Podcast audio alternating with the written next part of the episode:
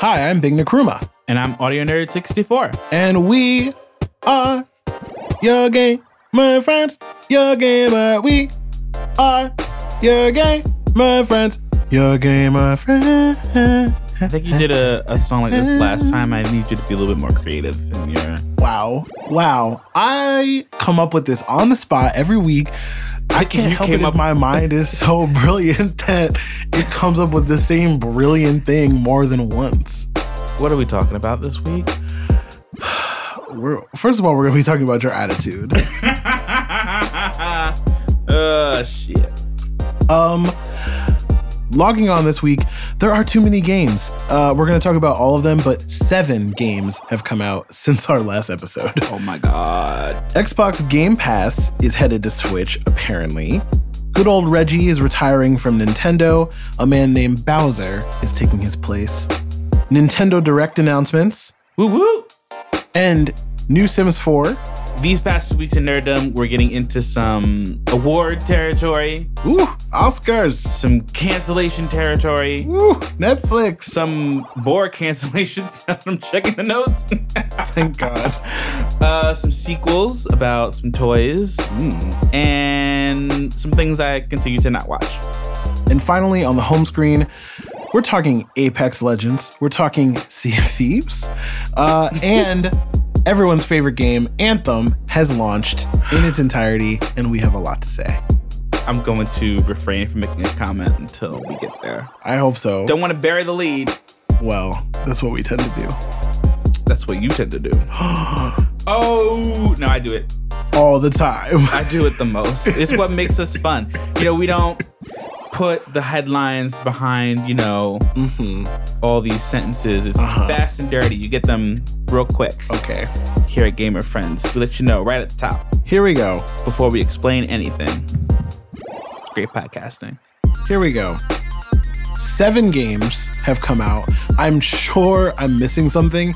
And in fact, I know I'm missing something. It's technically 8, but that was my bad because I didn't know when it came out. First and foremost, Trials Rising came out. Okay. We saw this at E3. It was, you know, the bike racing typical Trials game. It's the next Trials game. Right. I am not going to be picking this one up, I don't think. Okay. Maybe it'll hit Xbox Game Pass. Maybe. Oh, hopefully, because then we'll play it. Yeah, and then I'll play it. Yeah. It looks fine though. People are happy if you're a Trials fan. I love a good Trials game. This one is, you know, violent. Not violent, but some of the moves or some of the falls were quite intense. That was a very funny trailer. It was very funny. Yeah. Civ 6 came out with new DLC called Gathering Storm. Okay. I still have not played Civilization 6. And it's a good thing because I am, you know, on this podcast. I have a job. I have things to do in my life. I have things to accomplish. And I don't find that you can play Civilization and have any kind of life. We are here to support all of our gamer friends. I feel like that was a read. No. It wasn't a read. It's a compliment to the game. The game is so addictive. The game is so good that you really like have to turn your life over. If anyone in your life has ever said one more turn in like this sarcastic kind of way, they're referring to the Civilization meme. Like that's the meme of the game. It's the advertising of the game is you just want to play one more turn. It's a turn-based strategy board game, essentially. Got it. That is not a board game because it's, you know, a video game, but it could translate very well, I think, to being a real board game. But there are just too many pieces and things going on. Anyway. Fair. All right. So that's coming out. Yeah, it's an incredible series. I will eventually be checking it out. Unfortunately, I just have too many things going on. Retirement will be great.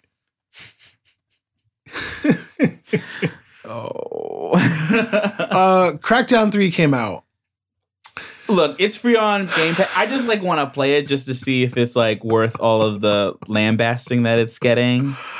It's not good. It's not good. I also downloaded. You know what I think we should do? I think we should dedicate like a segment. Like investigative journalism. Let's play Crackdown, the first one, and like try to see like why people loved it so much, and then see what this third one is about, and come up with our own. I think it'll be cute. I think it'll be funny. Okay, I'm gonna do it.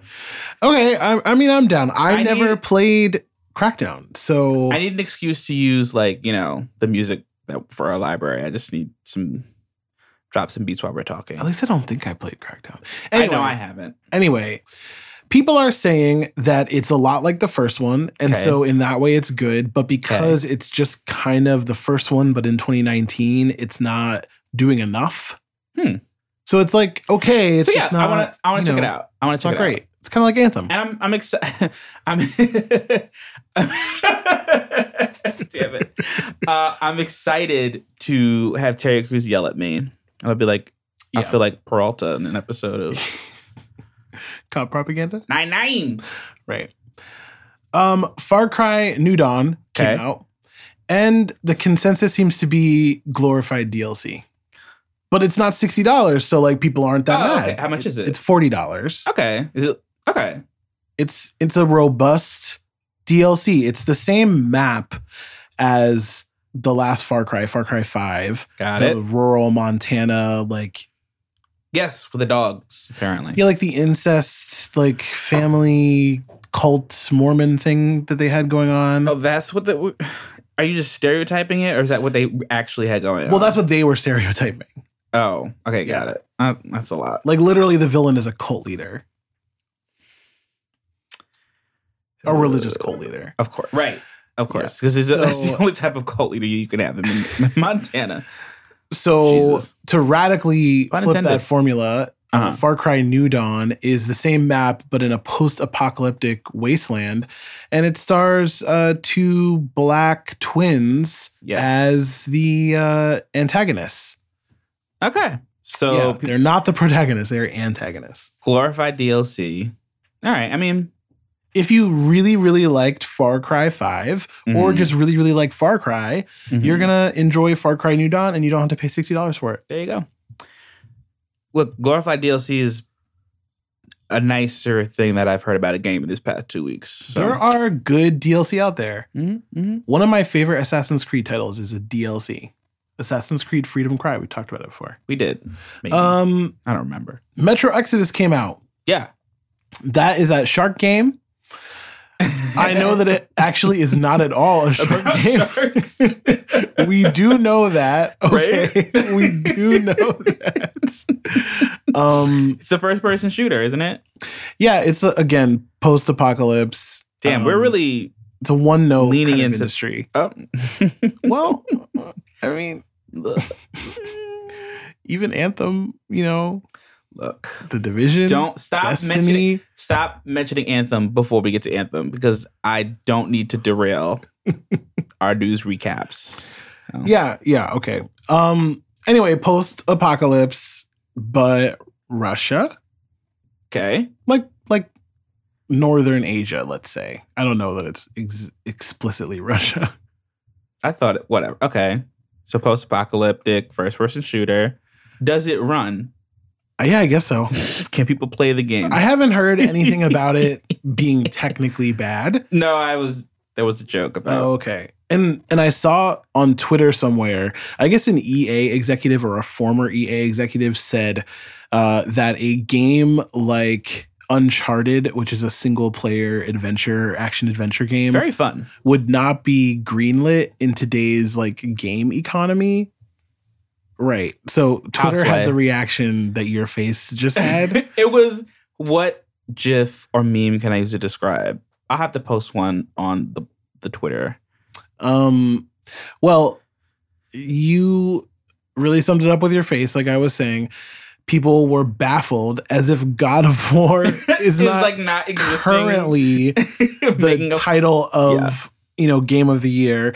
As if the year before that, Breath of the Wild was not like everyone's favorite thing. Like single player games are not getting the awards. The multiplayer games are getting all the drama. They are, and maybe more money. But these single player experiences. They're also making a lot of money. Yeah, so, well, you can Spider-Man. Set a budget and you can exceed your budget and then all of that extra revenue is your profit. And if you make enough to make another game, guess what? You've just ensured forever that you can continue to make good games. I don't understand this like capitalist Here we go. Desire to maximize all profits, just like make enough to keep making games. You get to do what you love. People get to consume what you're doing. But like, the investors. Fuck them. They've made enough money already. Yeah, I know. If you have enough money to invest. Well, you know, here we're not going to go down that rabbit hole today. Yeah, okay. So to finish the thought, people reacted to that, you know, comment by saying things like God of War, Spider-Man, etc. But Metro Exodus was also mentioned, and people were like, hear. Like, yes, Metro Exodus. Oh. So I'm assuming things are pretty good in Metro Exodus World. I mean, that is like a game. I'm not like clamoring to get it. I'll wait for it to be on sale. I won't be playing it at all. It could be free. They could give it to me and I wouldn't play it. Sorry.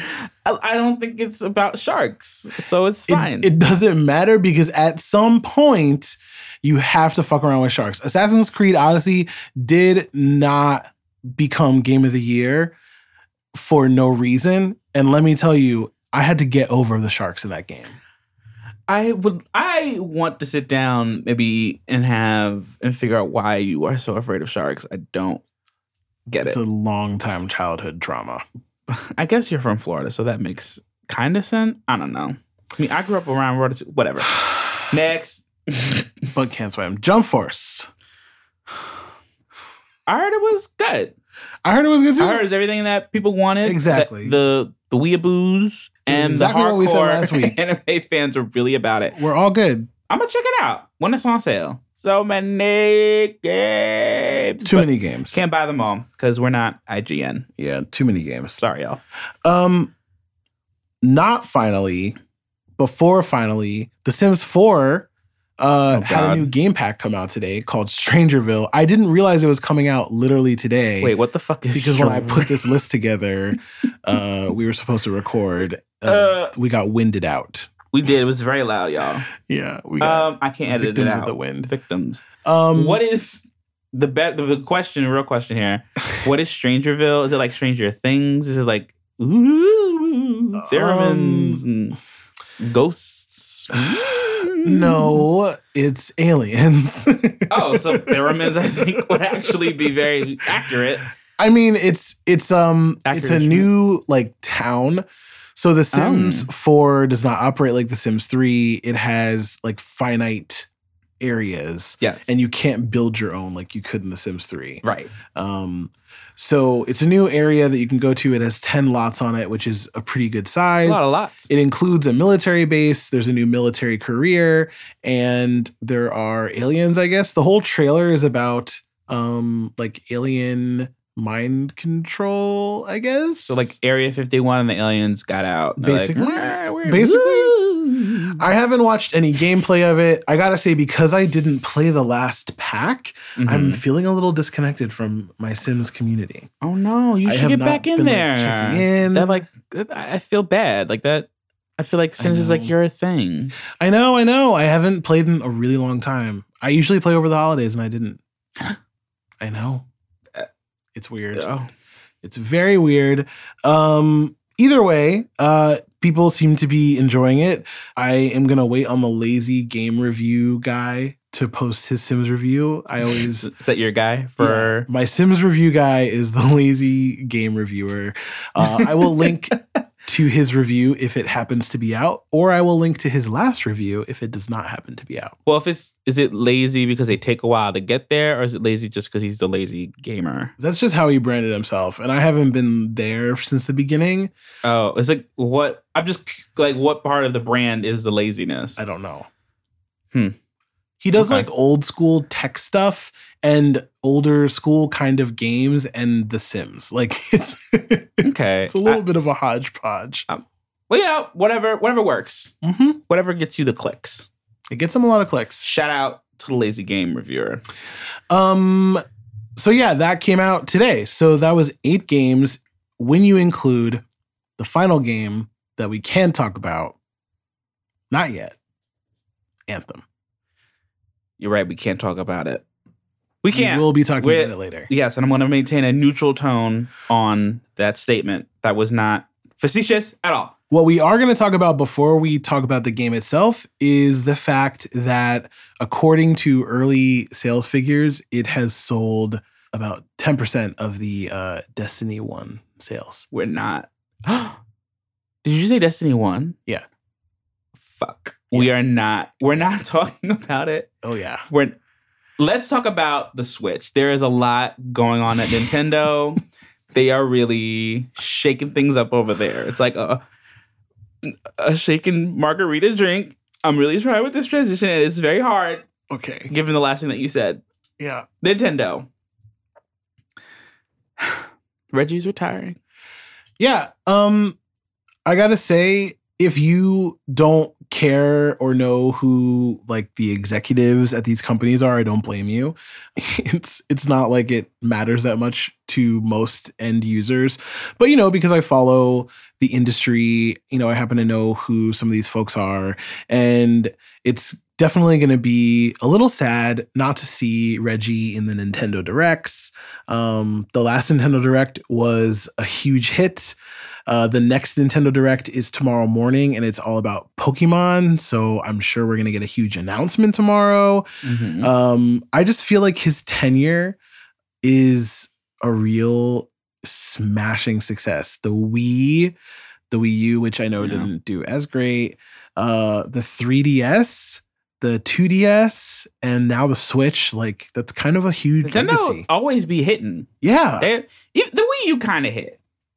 It was a love tap, but it was a hit nonetheless. it was not a sales hit, but it was a solid console. It was a solid console. Wii U, Wii U, Wii U. Oh, that's cute. I don't. Just a lot of iconic moments, I think, with him. You know, just E3s and interviews, and you know. But who knew it was going to be his last E3 when he stood on the same stage with Microsoft and Sony? Beautiful. Beautiful moment. A high note. And to Reggie, we salute you. Thank you for your service. Incoming is Mr. Bowser, literally. Did you see the picture of him? And in the background, yes. I was so upset. There was like a picture of him. I don't remember who posted it, but you know, it was like, hi, I'm the new dude. And Mario and Luigi were tied up in the back. It was very cute. You know? You got to move on, and I'm sure he'll do a great job. Hopefully, he's as iconic. Yeah, we should also be clear. This is like Nintendo North America.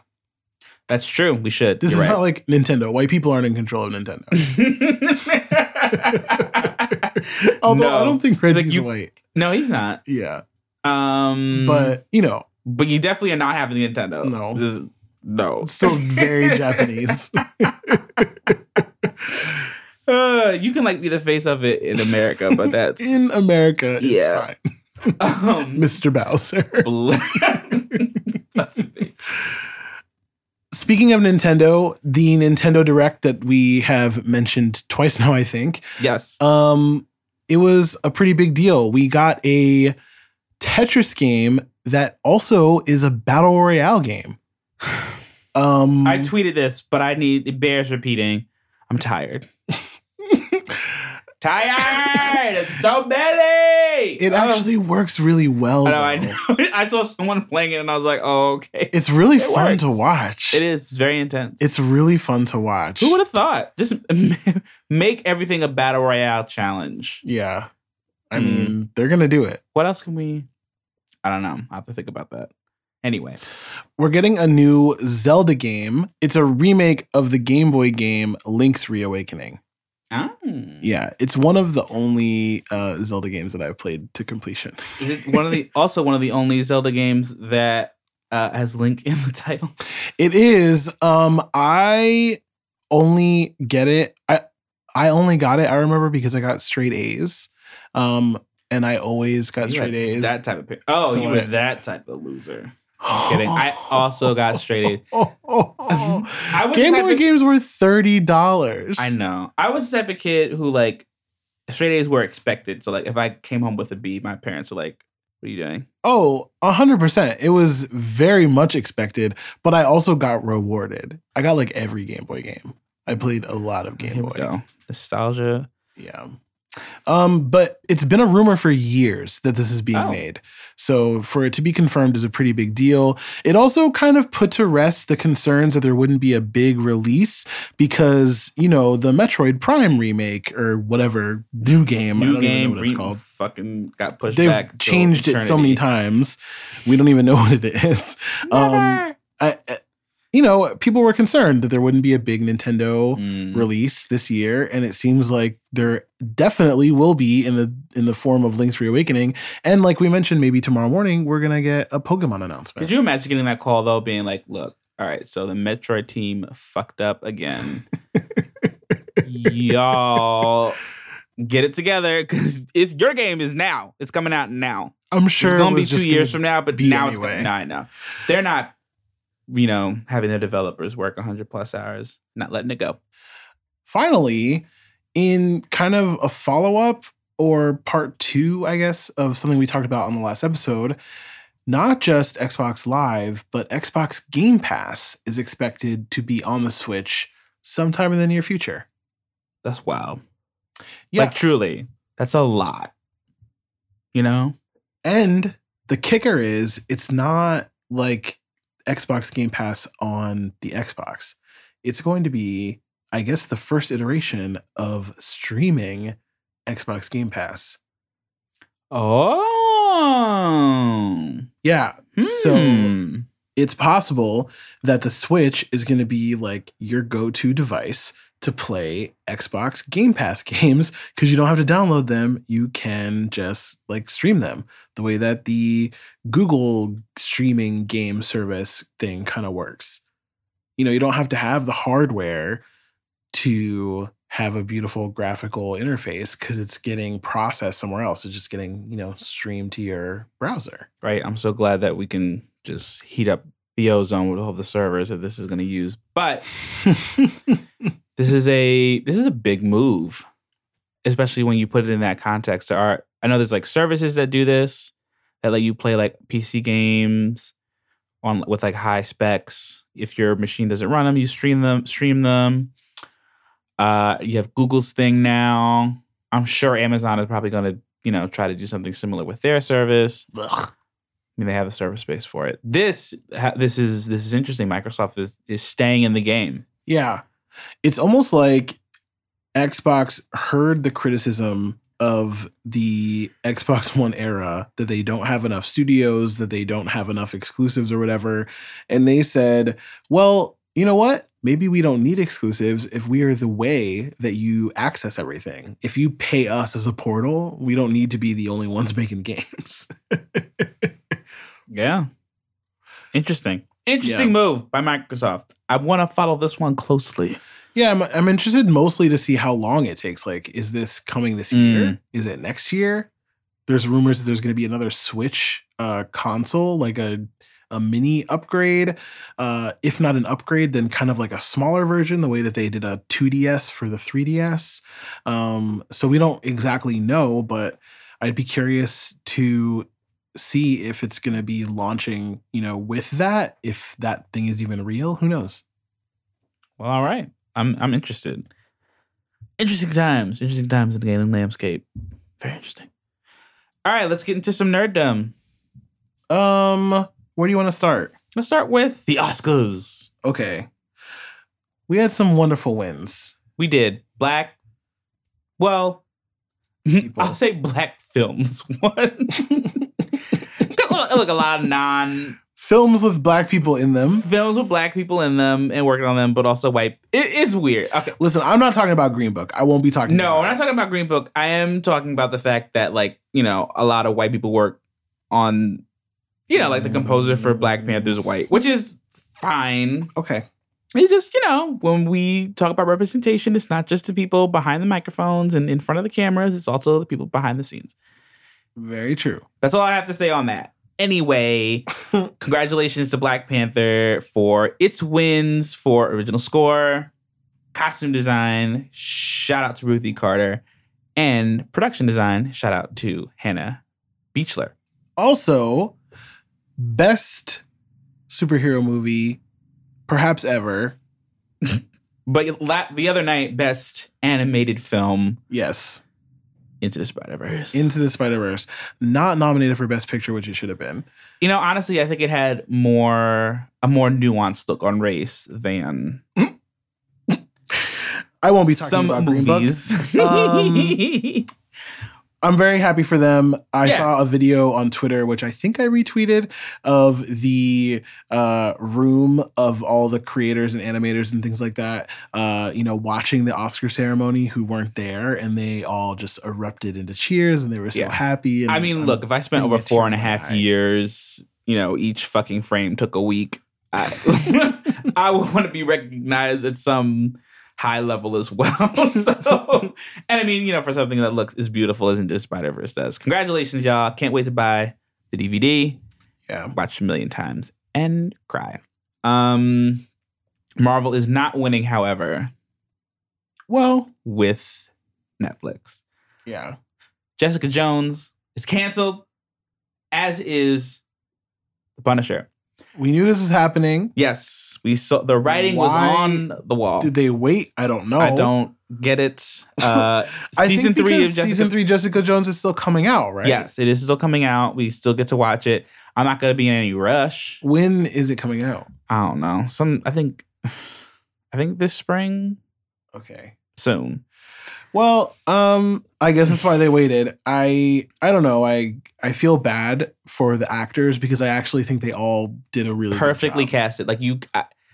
Like I don't see them as like people. I see them as Marvel superheroes. All of them perfectly casted.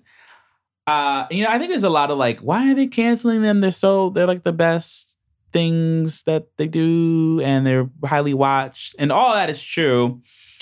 It is also very true that they're expensive AF. And that was one thing that Chio was saying, one of the showrunners that always has time when Luke Cage comes out to be tweeting, was like, yo, these shows cost money. And Netflix is like, we ain't paying you more money to make them. I don't know. It's an interesting move, especially now between both Hulu and Netflix just seeming to just...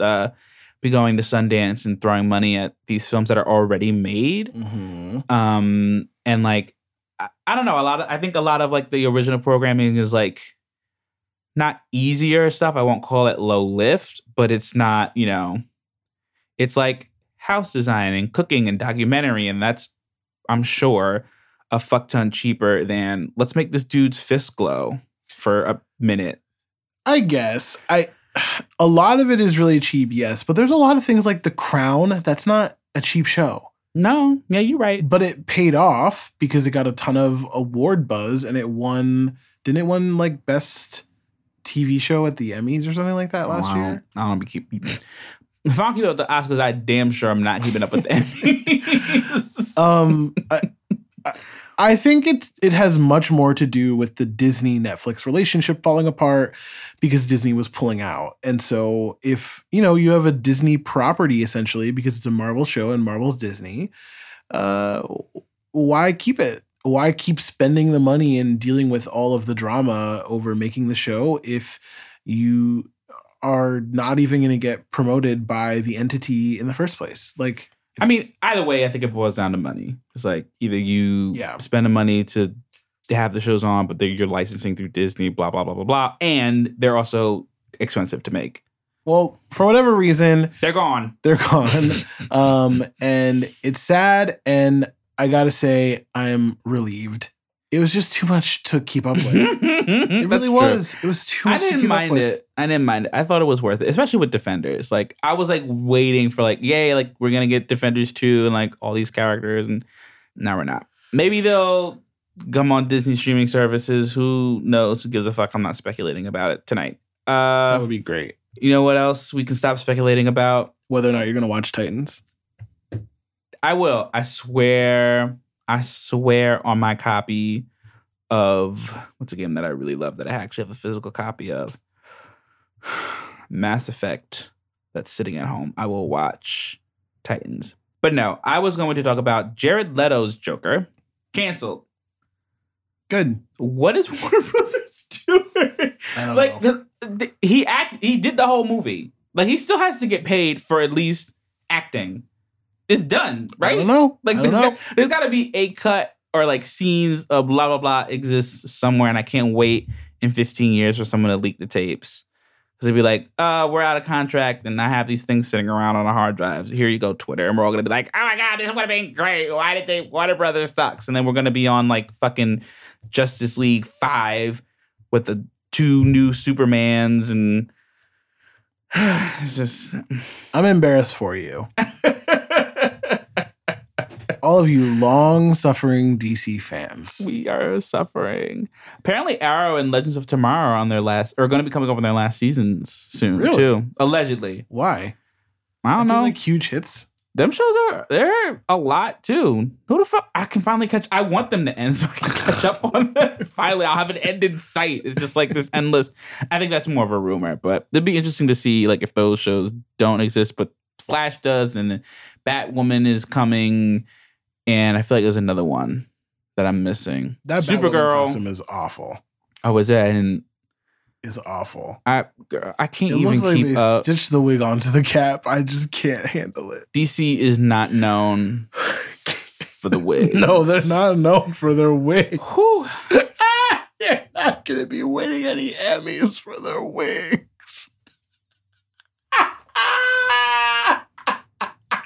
Please look up a picture of her wig, please. Please.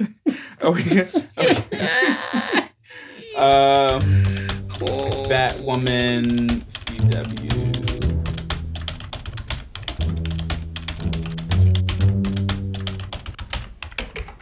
Oh. Girl.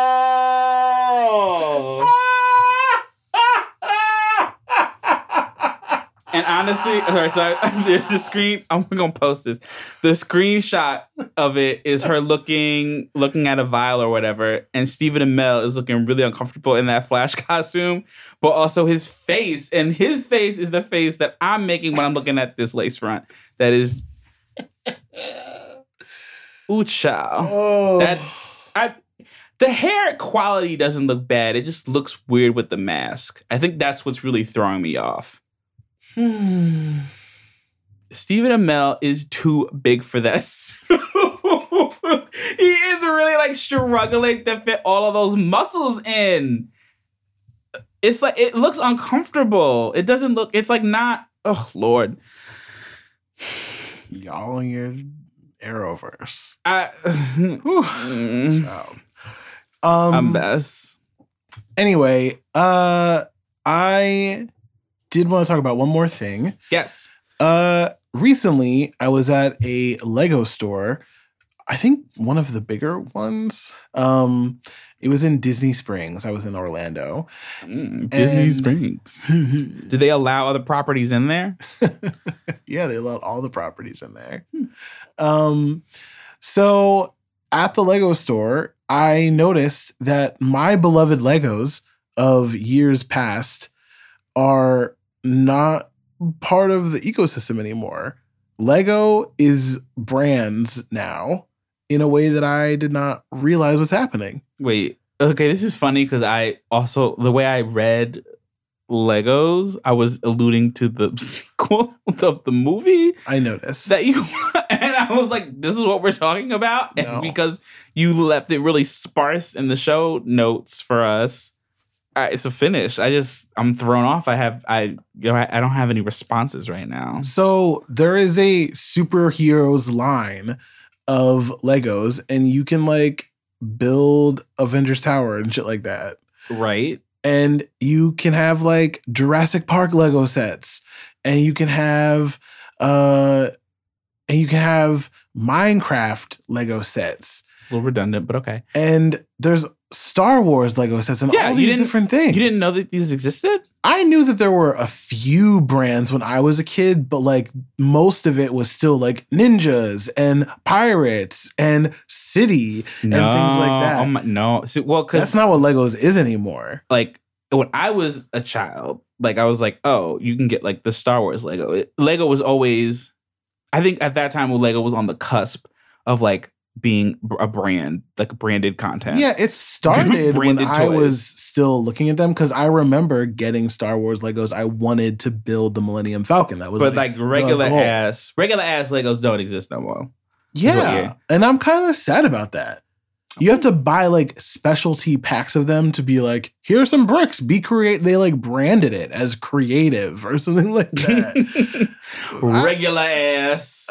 I much like the Lego movie you thought we were going to talk about, I had a bin of Lego bricks and I just built stuff. This is what I did. We didn't have a fuck ton of Legos. I was more of a hot. 3 bins of Legos. Oh, see, now I had like 3 bins of Hot Wheels. Like I was a Hot Wheels kid. Half of the time, I was just searching the bins for the one little explicit piece that I had that I only had one of. You know, my dad would be really, because like the tracks, the Hot Wheel track, they took up a lot of space. Yeah, and like we didn't live in a mansion. No. Like, all right, it's time to. It's time to wrap up these tracks. Judge Judy, pack it up. Too many. My biggest creation, I was allowed to set up the Kinex roller coaster in the garage that I got for Christmas one year. Mm. That was dope. And now Lego has roller coasters. Like you can build just a full-on Lego roller coaster. Is it like Roller Coaster Tycoon branded Legos? No, I think it was Six Flags branded. That's an actual. Who knows? Anyway, that be funny?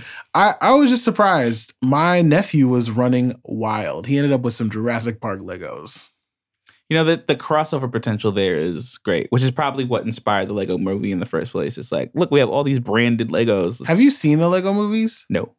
That is actually literally the plot. The plot is that they are the imagination of this kid and like Will Ferrell is in it. Like, as Will Ferrell, not voice acting a Lego minifig. I did not know that. Like, Will Ferrell is in it.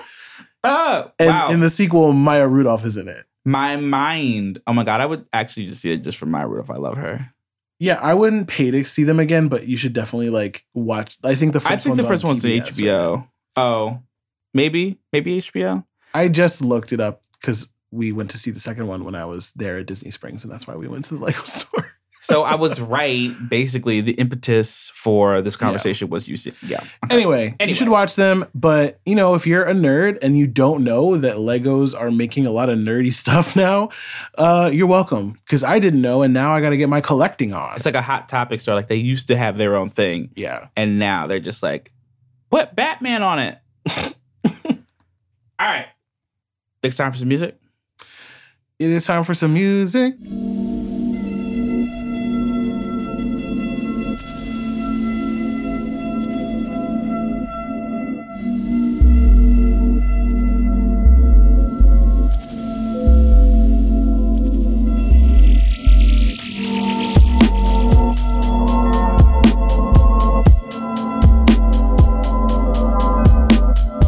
We played some games. We have played some games.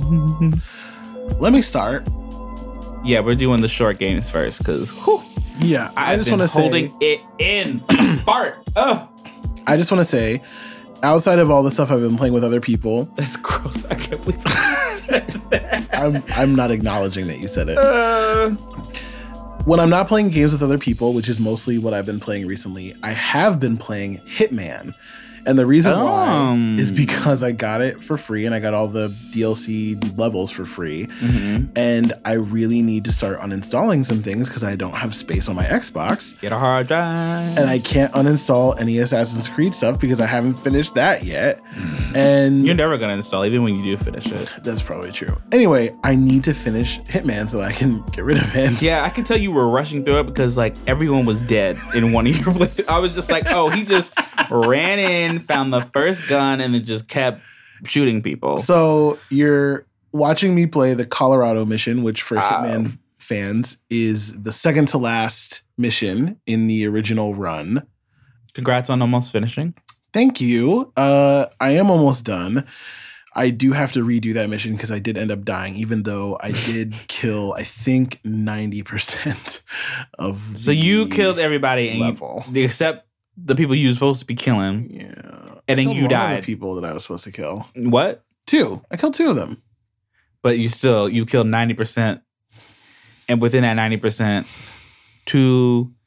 I'm actually very bad at Hitman, so I can't say. It's just really hard to infiltrate a level where everyone is a military person. Like every other mission is a hybrid between a public area and an area where you're trespassing and where there's usually armed guards. Like guards, but there's also like chefs or makeup artists. Right, exactly. And then there's places where there's just guards. Oh. In like all levels. So this entire level is a compound, a military, militia compound. And there's four targets instead of the normal two. So it's just a lot. And, you caught me in a moment where I made a mistake. We're shooting everyone. I had to take matters into my own hands. And bye. That attracted a lot of attention. And, you attract attention, you have to sometimes shoot your way out of it. There we go. So I have been playing Sea of Thieves. And I could play a montage of all the mean things that I've said about Sea of Thieves. I think you, in fact, promised that you would. No, I'm saving the montage for Anthem. We can't have two montages of just me saying shit. Because it's like too much. I don't want the listeners to think I'm mean. I'm not mean, I swear.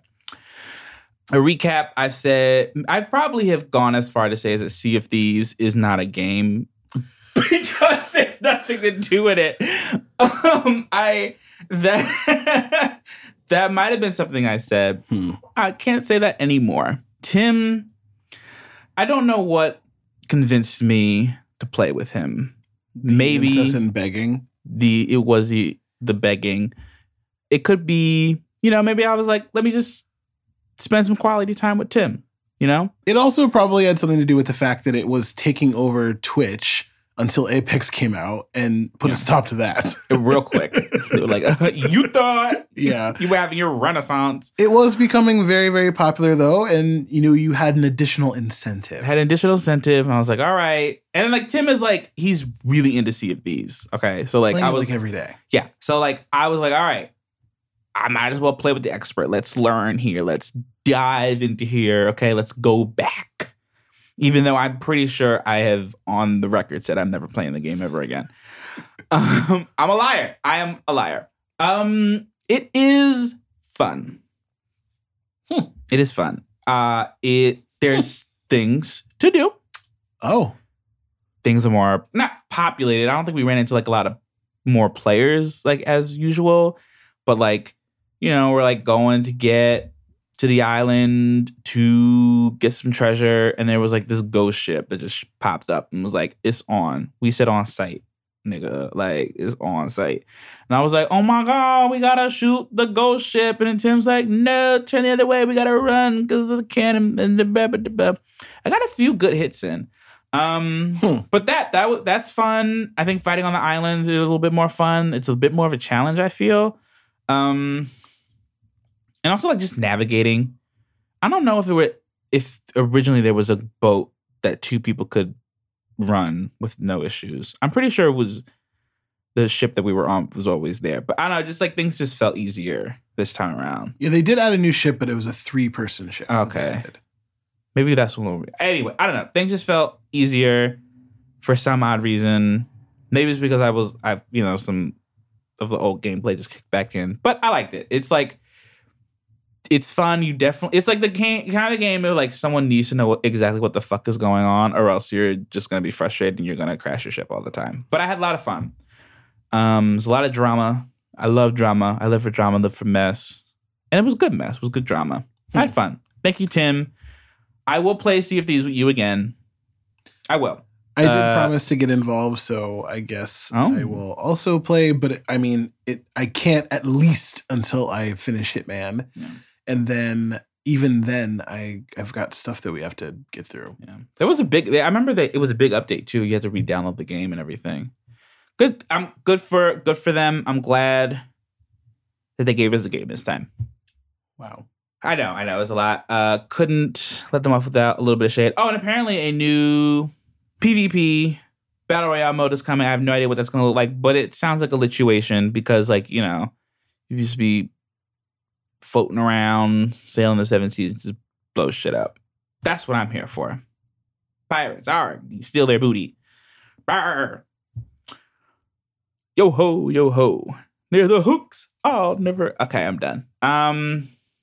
Hold on. The internet is saying it's not technically a battle royale, but it's called the arena. I don't know. Okay. I don't know how it's going to be different from battle royale. I guess I'll have to. We'll look it up. We don't have time for that though. Quickly, very quickly. Apex Legends, still fun. I'm very close to getting a win on all characters. Fuck. I think I shot somebody once and was like, oh my God, look. Apex Legends is like, or like all these battle royales are like games that I'm really not good at, but still love to play. Somebody help me. I don't get it. I still need a Gibraltar win. I still need a Caustic win. And I still need a Wraith win. Oh, who was the one with the butt? Mirage. It's a good butt. Wow. Yeah, it's a lot of fun. Only the important news on Game of Friends. Jack has been playing it instead of Anthem. Yes, we talked about this when he was on the show, but it's like really like now that Anthem has released and like Apex is still going strong, it's like really clear what it didn't help that his account got banned from playing Anthem. We're gonna talk about that later. Yeah. Well, later's now. Let's dive into it. Yeah. Okay. I'll let you go first. I think we should preface this conversation with some words. What are the words? I don't know. I feel like there's been a lot of hoo-ha, a lot of to do and to say about EA's foray into looter shooters, has now officially released Anthem. That was so many words to say nothing. Yeah, no. That's how I kind of feel about my experience. I have my personal feelings about Anthem. And what I'm going to try not to do is act like I'm one of these personalities on YouTube and just yell about my feelings for 30 minutes. I'm not going to do that. I'm going to try to keep it profesh, okay? Okay. I'm just prefacing that there's been a lot of opinions and blah, blah, blah. Okay. Let's go. I don't think it's a bad game. I think it's a meh game, and I think it's meh for a lot of reasons. Okay, so what are those reasons? All right, first off, I don't think the multiplayer, like, works. So, like, BioWare is, like, really good at their single-player experiences. You have Dragon Age, you have Mass Effect, blah, blah, blah, great single-player. And Anthem feels like taking a really good single player experience and then trying to make it multiplayer. So like, I think where it stems is Fort Tarsis. And that is your single player. You're just dropping in and that's where you interact with all of the characters in the game. But unlike Destiny's like Tower, you don't interact with each other. It's like a singular experience. Right. It's also first person. Yeah. When the rest of the game is third person. I saw some notes or some things about like not being able to sprint at first is like it's supposed to be like a really intimate setting. It's supposed to be a setting where you feel weaker because you're not in your javelin. But that's part of the problem you're identifying. That is a single player mentality. Yeah. Yeah, you're right. That's true. We had a problem 2 different times where you thought you were caught up to me in terms of who you had talked to in this isolated social space. Right. And who I had talked to in the isolated social space was like one conversation ahead of you. Right. So I was like, okay, you got the thing for so-and-so. And you said, yeah, yep. I talked to them. So we go, we get in the javelins, we do the mission. You can still access it just fine. When I get back to Fort Tarsis, I'm like, oh, cool. I've got a cutscene. And you're like, what are you talking about? What cutscene? I had to go back and then realize I was like, oh, this was the begin. This was, I thought the ending of the next mission is the beginning of the one before or whatever.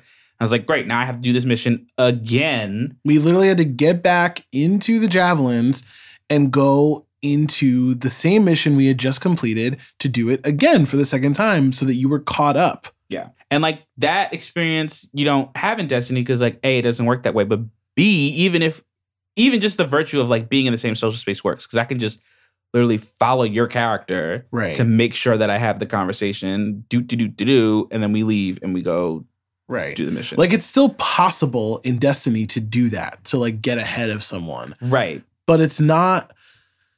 It's you not notice it. Easy you know to it. Do that. It's like, it's very hard to do that because if you are together as a fire team, you go into the social spaces together as a fire team. So if I'm running from point A to point B and you're like off in corner C and I'm like, hey, where are you? Did you talk to? Right. Did you talk to so-and-so?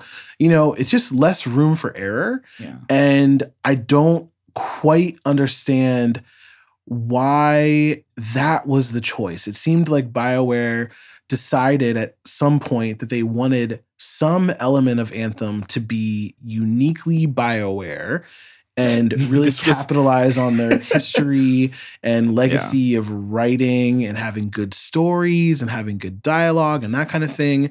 The Fort Tarsis was not the place to do it. It was not the place to do it. They should have put all of that energy into... like the cutscenes, or maybe make the launch bay a real thing. I don't know. There's just... Yeah, speaking of social spaces, the launch bay is like, I don't see the point. It's so clear that it's only there to appease people who wanted it to be there, but there's no reason to be there. No. It's everything you could do from the launch bay, you could do from Fort Tarsis. And a lot of stuff you have to do in Fort Tarsis, you can't do in the launch bay. Right. Like, I have to talk to everyone literally before, during, and after every last mission. Why am I going to go to the launch bay ever? I think if they really wanted to go for it, they should have gone all the fucking way and said, guess what? Until you hit level 30 and you're in the end game, it's a single player game. You can't matchmake, you can't play with other people. You complete the game, and then at level 30, multiplayer opens up. Then that's where you access the launch bay. That's where you link up with your teammates. That's where you decide what you're doing. And because... frankly, the end game is lacking right now. There's no reason why they couldn't have designed the launch bay to contain all of the end game stuff. That's interesting, because it's almost like how the Division works. Because I feel like that you don't almost, but like you like for the Division is not an emphasis on having to do it with people, right? Unlike that's the frustrating part about Anthem is that they're like it is more fun to play it with friends. It's easier to play with people that are within your fire team or squad or whatever the fuck they're calling it. It makes more sense to do it in a team, but the multiplayer experience is messy. It's just and like not the kind of messy that I'm into. The progression of multiplayer, like the storyline, is messy. I think the actual multiplayer gameplay is very fun, but I understand what you're saying, and I think to piggyback on the Division 2 comparison, I think it is actually less so about how you progress in the story because the Division has an open story. There's not a linear storyline with the Division. You can do any mission at any time. Right. Really, the only missions where the plot advances are missions where the game bottlenecks you. And so until you complete these 3 or 4 missions, you're not going to be able to go to this next one. But that's fine because you're not going to get anything out of this one that is immediately relevant in any other mission. Yeah. They're pretty self-contained. Where they're super similar, though, is that the Division is not a true open world. Like Destiny, you land in a planet landing zone, and there's 16 Guardians there, or however many. I don't think it's actually 16. And, if you're in your fire team, it's your fire team, but you can run into other fire teams. Yeah. In the Division, it's not like that. Like, your team is your team, and you're the only people who are in the world. But there's, like, lore reasons why that is the case. In Anthem, it's the same thing, but that's a problem because the world is really big and really beautiful, but really empty. And it would be really cool if you could run into other teams of javelins out in the world and have like 8 javelins taking on one public event. That would be very, very fun. And I really don't understand why they didn't go for that. It doesn't make much sense to me. Exactly. And I'm not really sure like if these choices, like, having 4 people like load into your instance of the world and things like that, all these like kind of odd multiplayer choices or decisions, they don't seem like baked into the story in any way, like we're also used to seeing. So at least like on our end, like maybe there are technical reasons that, you know, they wanted to have like only 4 people and that, you know, world events don't spawn every 2 seconds or whatever. Or maybe, you know, they were just design choices, but like none of them, at least to us, like the consumer on our end, they don't fit into the story either. So it's just they all feel really random. Yeah. It doesn't like help that there's no story baked into them either. Especially when you're going to like say, oh, we spent all this time on the story, and none of the mechanics of the game really fit in there. Right. And not in any obvious way. One of the critiques that I saw pointed out that in the E3 trailer, which claimed to be captured in-game with, you know, in-game engine and all that kind of stuff, mm-hmm. There were walkers that were walking around the open world, and one of them got attacked and blew up, and you had to go rescue people and stuff like that. There's nothing like that in the open world. It is very much, you know, pre-spawned enemies that are patrolling certain areas. There are not a ton of them. There's more than the beta, but they're still not very populated. Mm. There's frankly not a ton of diversity in terms of enemies, which, you know, for a game like Destiny or The Division is not a huge deal because the scaling is not so big. But in Anthem, you know, the landmass is an enormous area. Isn't as big of a map in terms of traversal as, you know, all of the Destiny landing zones put together? I don't think so. Probably not. And also doesn't really... It could even be smaller than that. The fact that there's now a vertical element makes it that much bigger. It's a very vertical map. It has just as much height and depth as it does width and area, generally speaking. Mm-hmm. Although area, I guess, is all of those things combined. You know, it's surface area still incredibly barren. Yeah. And you're flying through it fairly quickly, and all of it looks the same. And so when there's only 4 of you, and sometimes there's really only 2 of you or whoever you can pull together, it just doesn't work that well. Yeah. So there's that. And I want to move on to the story since I did mention it. We're not finished with it yet, so there won't be any spoilers. This is a spoiler-free review because the game is so new. You know, a lot of people have been saying that it's kind of like generic, kind of like humdrum, blah. I don't fully agree with that sentiment. I think that most games, like the core story, if you break it down to like, you know, if you're like boiling down Star Wars, it's really just a big ass family feud. If you boil down Halo, it's just aliens are coming, we gotta destroy them. If you boil down Mass Effect, it's, you know, they're like generic space stories or whatever. But I think what BioWare does is really shine on the details. And the details are there. Yeah, there's deep lore in this game. It's pretty well hidden. You have to read a lot of Cortex entries. You have to talk to a lot of people.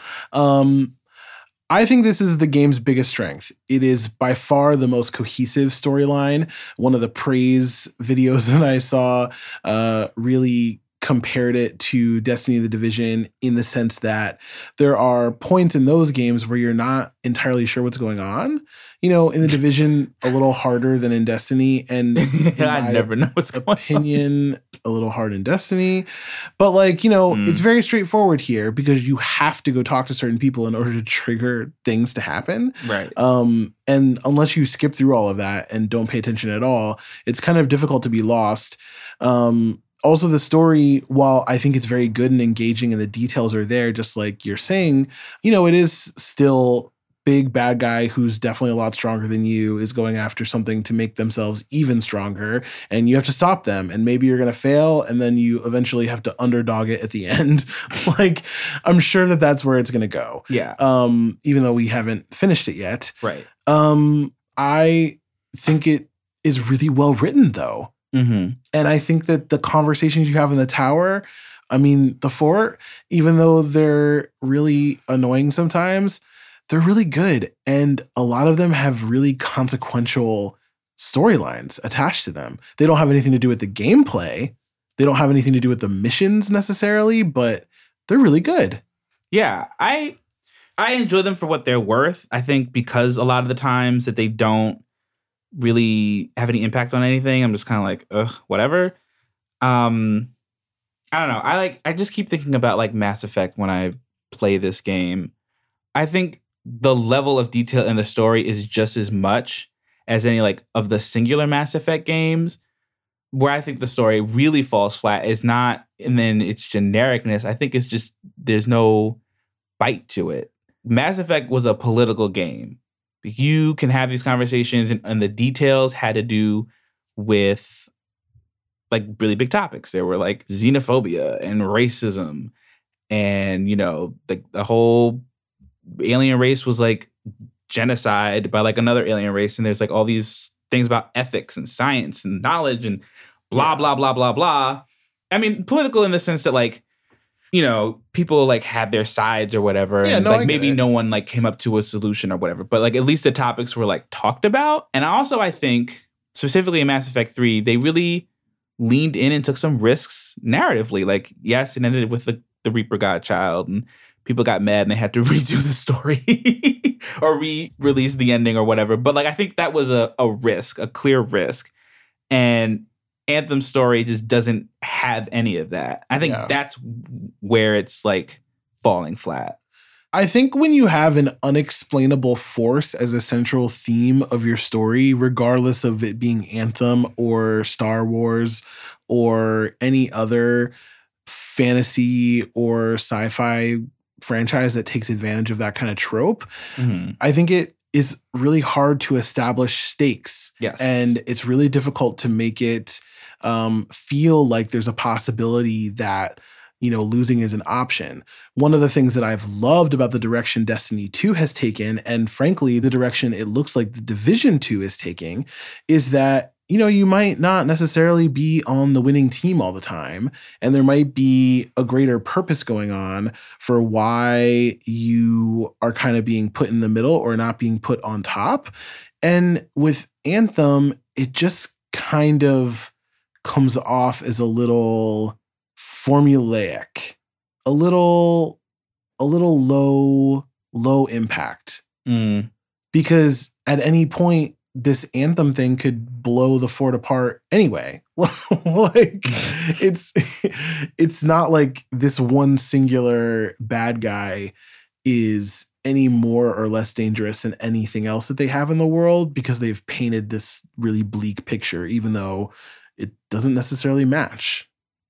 Yeah. I mean, I don't know. We do have to finish the campaign, I think, to ultimately, but like so far it's just your generic space story. Yeah, which again is really well written and really well executed and is certainly the best part of the game, in my opinion. I will also say that, you know, the flying and the graphical upgrade for the launch patch were great and I really appreciate them. I think that it is exactly what I expected it was going to be. Based on my beta gameplay. And I think that's part of why I'm not like, oh, I'm so disappointed, or like, oh, I hate it. I'm like pissed off that we're in this position again with another game in this genre. That said, you know, I didn't expect that it was going to be any better than this. I mean, the writing was on the wall, like for what the past, I feel like we've been talking about this game for like a year now. We literally have. And so, unfortunately, a lot of my ill will carried over into the next presentation, which, spoiler alert, I also hated. I hated it, too. And I'm really sad that I hated it. But you're so hyped for this, and now you're so sad. It's Anthem, y'all. Y'all know I've been talking about this game so much. In fact, if I remember...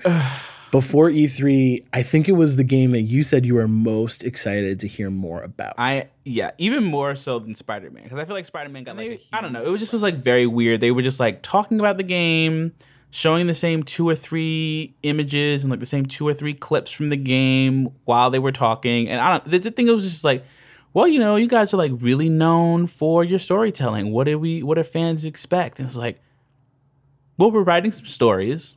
I don't feel sorry for BioWare. Like, it seemed like that's what the question was trying to engender. Yeah. Like, it was trying to be like, we understand that you're probably underwhelmed right now. And, you know, we heard that some people played Anthem.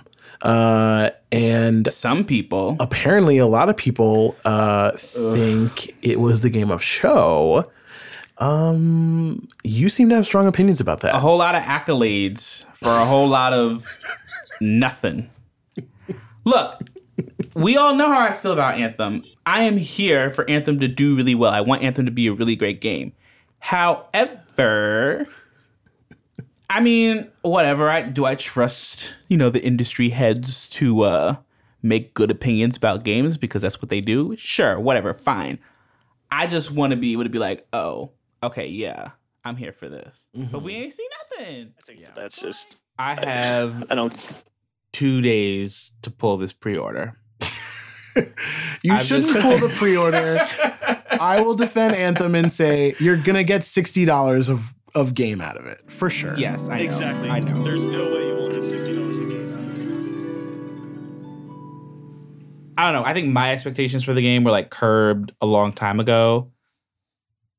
It still doesn't feel great. Like, I'm still like, I'm disappointed. It doesn't look like 6 years of development went into this. And if they did, that's, you know, your original point stands. Like, were they doing it in a bubble? How did you not see what happened to Destiny and to The Division? It'd be like taking, like, that would, I'd just be like, oh, like notes. Yeah. Take notes. Fucking notes. And the thing is, they both managed to fix themselves. Destiny 1 and The Division and Destiny 2 have all fixed themselves, and Anthem still launched broken. How? Sway? It's hard to even, like, just... It's like you now have these other looter shooters that you're competing with that have, I don't know if I would say perfected their game, pun intended, but, like, have worked on it. Yeah. And you're kind of coming in with, like, the same problems that their first iterations had, and then, like, new ones, because, like, because, you know, it's like the single player. There is a brand new problem in this, and I gotta say it is probably the central issue that I have with the entire game. Ooh. And it's the fucking loading screens. Yeah. There are so many things that they could have done to hide loading screens in this game. In Destiny, they hide loading screens behind your ship, which flying you around. Customize by getting shaders and changing the color of it. And then also, because it's in the loot pool, there's different ships. Like, you get to show off this thing that you've collected in a loading screen as you go from planet to planet. However, the loading screens aren't infinite. And so... you get there, and every single aspect of that landing zone is available to you. There's no further loading once you get onto the ground. And if there is, it's in the background. Like, there are areas of Destiny where they are loading the next instance, and it's like a long hallway where there's never any enemies, and there's, like, you can always never see the end at first. You know, that's fine. It's hiding another loading screen. In Anthem, they just put them in your face, and instead of them being in any way entertaining, it's just the same four, like, concept art images of the javelins with triangles, and it's like really annoying to look at, not just because it's static, but because there are so many of them. Yeah, it's funny. I can't speak about Anthem without making fun of this piece that was written by Kotaku. Someone thought that they just should dedicate a piece and my time to writing about how good it felt to slide into the suit or whatever. And then they loved that cutscene of, like, you putting on the javelin in the loading screen that's before you start a mission, but, like, half the time you don't see it, so, like, I don't know, like, what precursor to a loading screen. Yeah, I don't, like, know how this person was able to see them all the time, because I barely see it all the time, and if I do see it, it gets cut off. Right, and it, like, glitches out. Yeah, and it just goes to a loading screen. I just, sure, like, you tried it, EA tried it, BioWare tried it, but even like that, even what could have been like a cool moment, you just, like, watch your character put on the suit. They didn't even get that right. So to like further my point, when you load into the game, you have to hit a loading screen, and then you talk to whoever you want to, and then you have to get into your suit. You hit a loading screen. You land in the world. Not all the areas of the world are available to you. So let's say you need to go into like a dungeon or a cave or something like that. Yeah. That's a loading screen. And then you have to do what you need to do. Let's say you pick up a piece of loot. It's not decrypted for you. You don't know what it is. You have to wait until the end of the level to find out what it is. Then you have to go into the forge to edit your javelin, which involves a loading screen. You put on the cool new thing that you got. You take another loading screen back to where you can select a mission. You select a mission. You go do the mission with a loading screen. And then when you're in the mission, let's say you hate the loadout of the thing that you just got as a loot drop in the looter shooter game that you're playing. Guess what? You have to deal with it until the end of the mission, or you can quit the mission to a loading screen, go back to the forge. Okay. Reapply your old stuff. It defeats the purpose of it being a looter shooter. Part of that is that the loot, who cares? It's just generic ass guns. The guns are scope boring. Changes and the thing and like the barrel changes, and that switches it from a shotgun to an assault. I don't have any. It's not like, oh, I got this cool new hand cannon with this weird name. It's like Blue Dragon, and I'm gonna shoot it. It's like I give not a single fuck about what guns I'm shooting. I'm like, what has the highest number? Yeah. You do that a little bit in Destiny, but I'm like, I want scout rifles because that's how I like to play. And I want this specific. Yeah, there's like 30 of them, and I'm like, I'm trying to get one of these 5, and like if I get the 6th one, I'll be like kind of happy, but like I really kind of want. And like there's like an attachment to the loot that this game just does not. I think it was Data who said that, and I wholeheartedly agreed. There's less than 30 guns in the whole game. What? There's like 2 or 3 of each archetype, and there's only 5 archetypes, right? I didn't realize it was that little. There's shotguns, there's the pistols, there's assault rifles, there's LMGs, there's grenade launchers, and there are sniper rifles. What? That's it. Okay. Also, just a side note, I saw a lot of tweets about people changing the name of Looter Shooter. They're like tired of it. So for Anthem, I'm going to call it Freeze and Retrieve. That's true. Because freezing is all doing the freezing. We're all doing the freezing. It is really the only way to do combos properly in the game. Anyway, I can't see how you can watch The Division and watch Destiny and then make those kinds of design choices. To not be able to immediately swap out gear is just stupid to me. And if there's a reason to restrict the gear, then it needs to be restricted the whole time. Again, like Destiny and The Division do, there are certain places where your loadouts are locked and you can't change them, or certain scenarios where, like, in the middle of combat, you can't just, swap something out. Yeah. Where in Anthem, it just, sucks to be you. You have to finish this mission. I mean, I'm assuming it's like a technical reason to do that. I feel like. Well, if it's the Frostbite engine, like if they're ultimately going to blame the Frostbite engine, like Bungie blamed Destiny's engine for Destiny 1 and Destiny 2, I'm sorry. You don't care. Fix your shit. Yeah. I don't care. Yeah. All right. It's a huge problem. It is. Let's get into some final thoughts. I'm going to surprise you, I think. I'm going to, with acknowledging all of the shit that we just talked about Anthem. Yeah.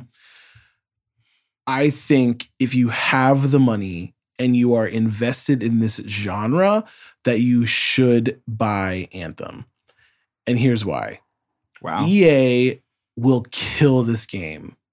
As we mentioned earlier in the show, it is not selling physical copies nearly as quickly. What about as digital? One might expect. The digital numbers we don't know, and I think that is, part of the shift is that maybe it's just way more people are buying digitally. I don't think you can buy a physical copy of the PC version of the game, so it's got to be just consoles. So anyway, regardless, it doesn't look good. It doesn't look like the sales are going to be where they would like them to be. And EA is ruthless. And EA had them kill support for Andromeda really fast after it launched poorly. They really did. They were it was like a month, right? I don't even remember. Look. Maybe 2 months? I played that game for maybe a collective hour. That was actually one of the first times that we like hung out is you playing Mass Effect. And it was like not hidden for you.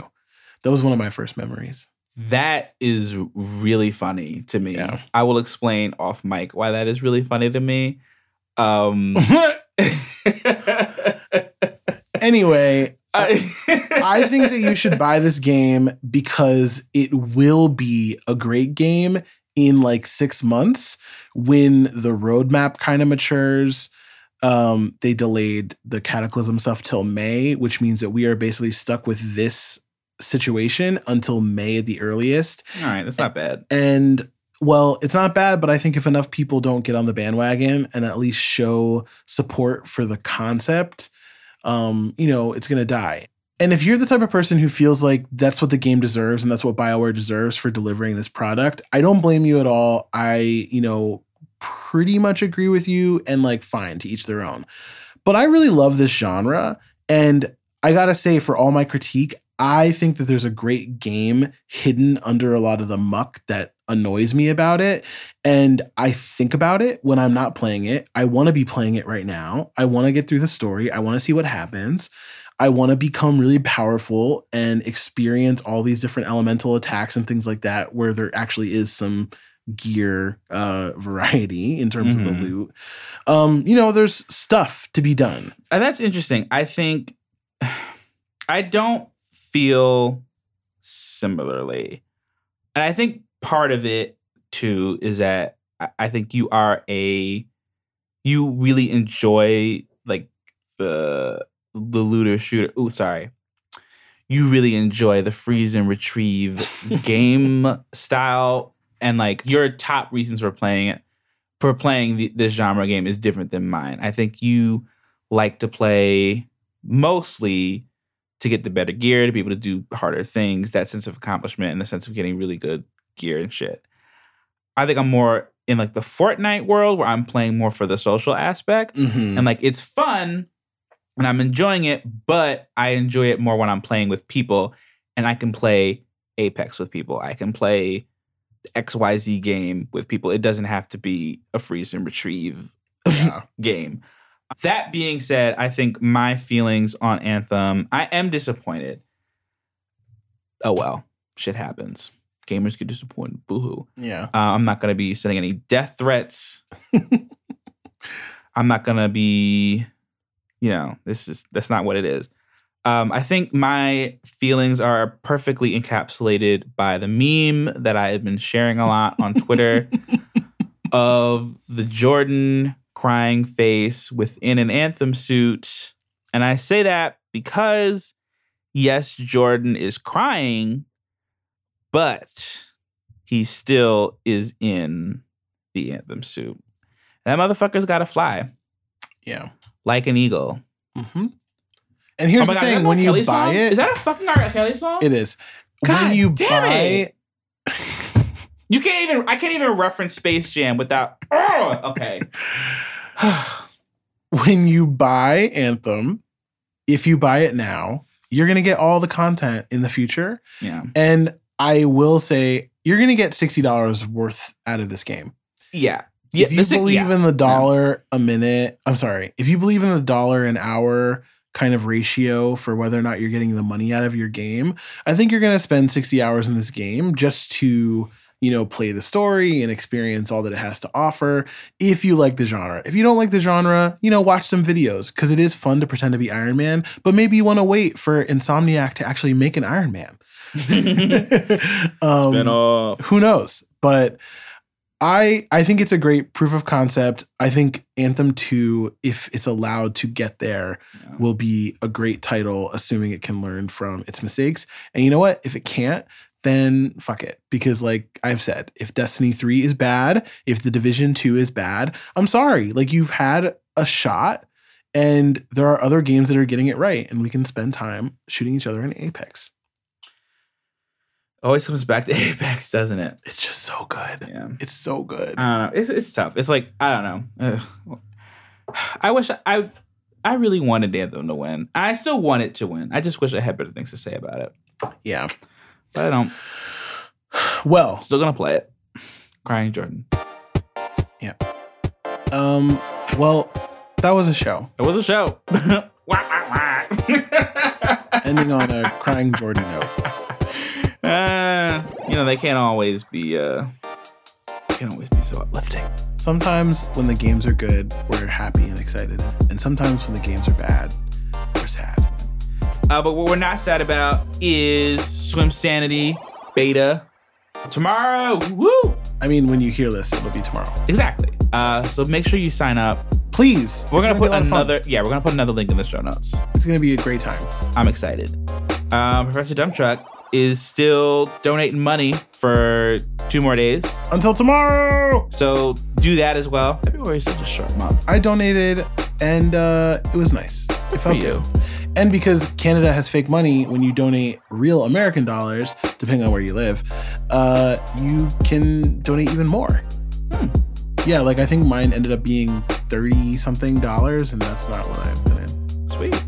Oh, also, congrats to Decoy Games, Swim Sanity team, for their IGN feature. Ooh. They were like on a list of, black devs for Black History Month, which is awesome. A great way to end a shitty Black History Month. It has been a shitty Black History Month. Hot mess. Playing Swim Sanity is going to save Black History Month, and that's why you should play it. Exactly. If you believe that black people should be treated equitably and have rights and reparations, then you should play Swim Sanity.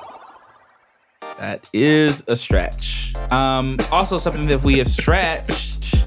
I gotta get one good transition in here. And acknowledge it. Is the podcast itself. We have stretched out to a full year. A whole year. A whole year's worth of content. It's been a year of Gamer Friends. So thank y'all for listening. We appreciate you so much. And let's make it a whole other year. A whole 2 years. We're going to get to 100 episodes this year. No. I mean, if we stay by we're going to get to 50 episodes this year. There we go. I'm about it. Subscribe on your platform of choice. Rate, review. But most importantly, if you don't want to do any of those things. Your gamer friends. Tell your gamer friends. Goodbye, y'all. Wow. That's so rude. How's that rude? Deuces. Wonderful singing. Deuces. Goodbye.